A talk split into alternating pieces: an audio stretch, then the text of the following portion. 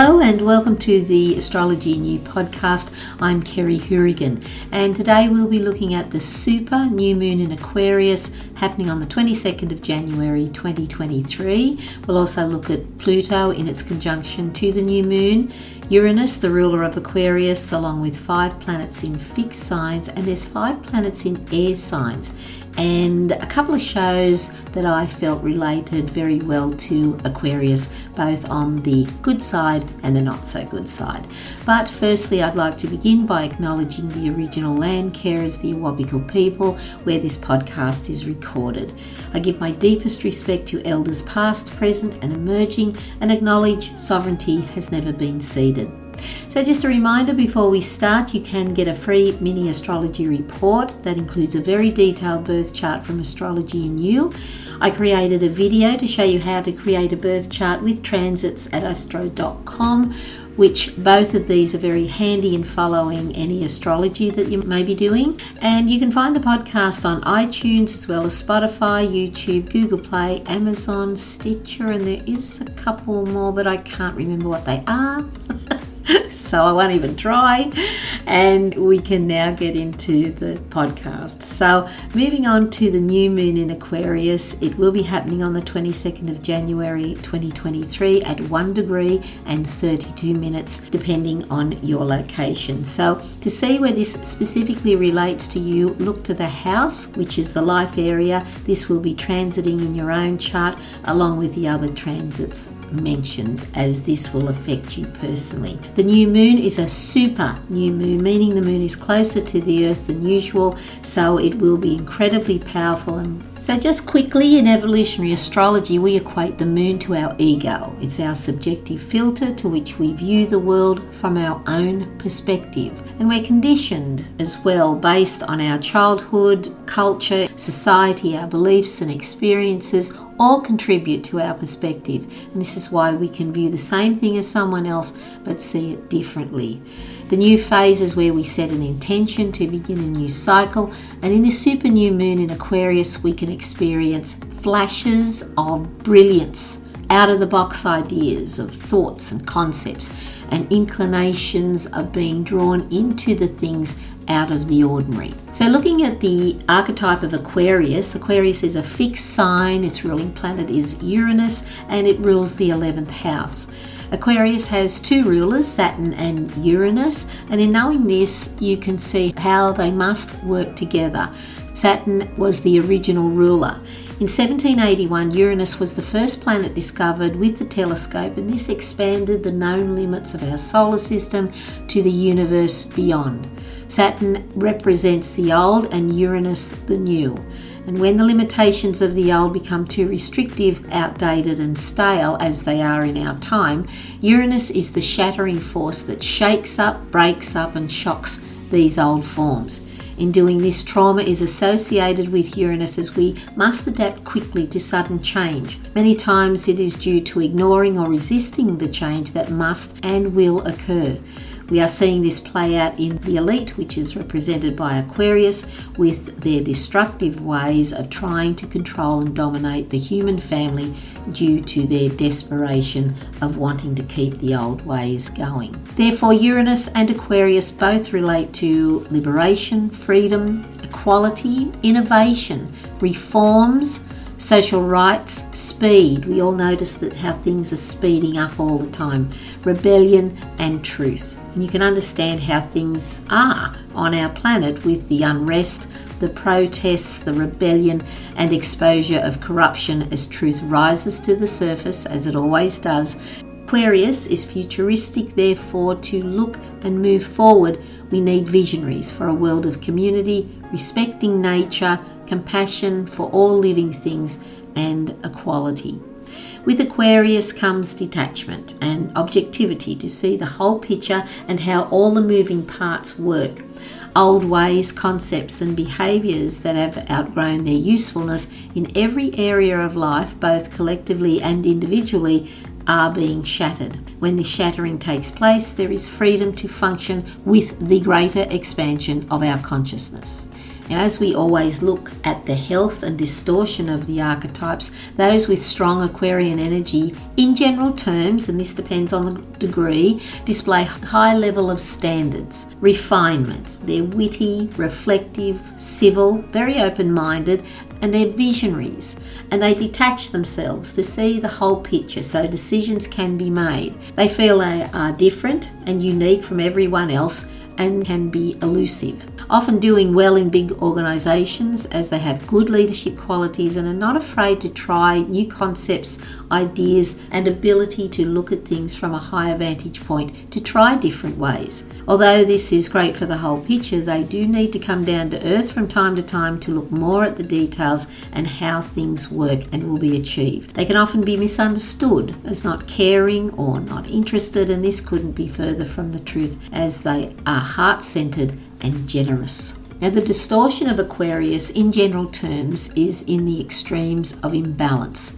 As we take the most brilliant and healthy qualities of these energies, the shadow of Aquarius can result in the unevolved, shattering, rebelling, and protesting the old ways, whether on an individual or collective scale, and this demonstrates the lack of self control, which is ruled by Saturn. This results in destructive and irresponsible behaviour. This is a transitional period that we are going through as we leave the age of Pisces and enter Aquarius. The ability to have self control is the highest expression of Saturn, and the lack of self control is the lowest, which leads to suffering. We all must take responsibility for all our actions. There is no excuse at all not to, and by not taking responsibility is a sign of great weakness and destruction.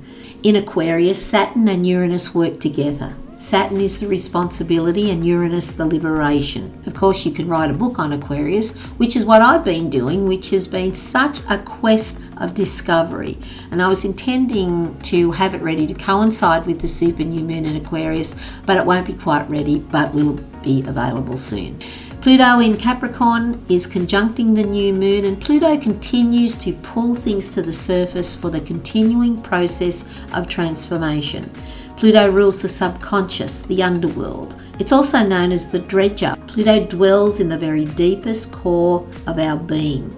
The transformation process of death and rebirth is ruled by Pluto, which is powerful as well as empowering. In Capricorn, we see how Pluto has done the dredging of exposing corruption in our structured organisations of government, the church, financial and scientific institutions, and the rich and powerful. As Pluto moves into Aquarius on March the 23rd, only till the 11th of June 2023, it begins its harrowing 20 month journey, retrograding several times in and out of Capricorn and Aquarius to move direct in Aquarius on the 19th of November 2024, and it will stay there till 2044. Therefore, intensity will continue as we navigate the journey of Pluto in this transformational process as death of the old and birth of the new so be aware of the extreme changes to come. Remember, we are in the initial stages of the most exciting and turbulent times of the human family. Do not get caught up in fear and terror. Take the high vantage point and do what you can to go through this time. Be grateful, appreciative, and thankful for what you have, no matter how small. And most importantly, stay focused on what you want for yourself, your loved ones, and the planet. The moon is also in a trine to Mars in Gemini, and this trine aspect is harmonious. The mutable energy of Gemini is fueled by Mars, and Gemini correlates to communications, which can be expressed in many ways depending on its transiting position. On one hand, you can find the courage to speak out where needed, however, it is advised to choose your words wisely.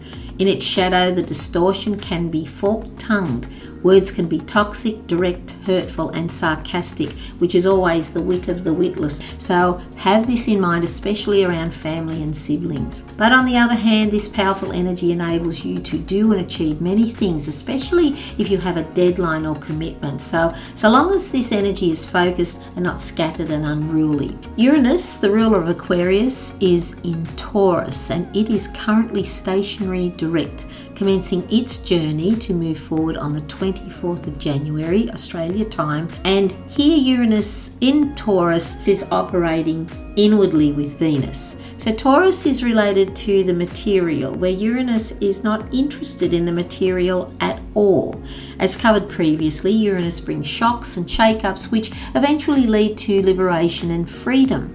Therefore, one may experience this around money or other areas of the material plane or around upsets of love related matters, which brings one to look at their own personal value in these situations. We have five planets in fixed signs and five planets in air signs. There is a blending of persistence, planning, and consistency of these energies in their healthy expressions with action motivated by principles, those of equality, creativity, compassion, and community. So, with the input of brilliant ideas, futuristic inventions to serve all living things, in this time we may even perhaps be introduced to other beings from other star systems. The activation of our pineal gland enables us to engage with other beings of other dimensions.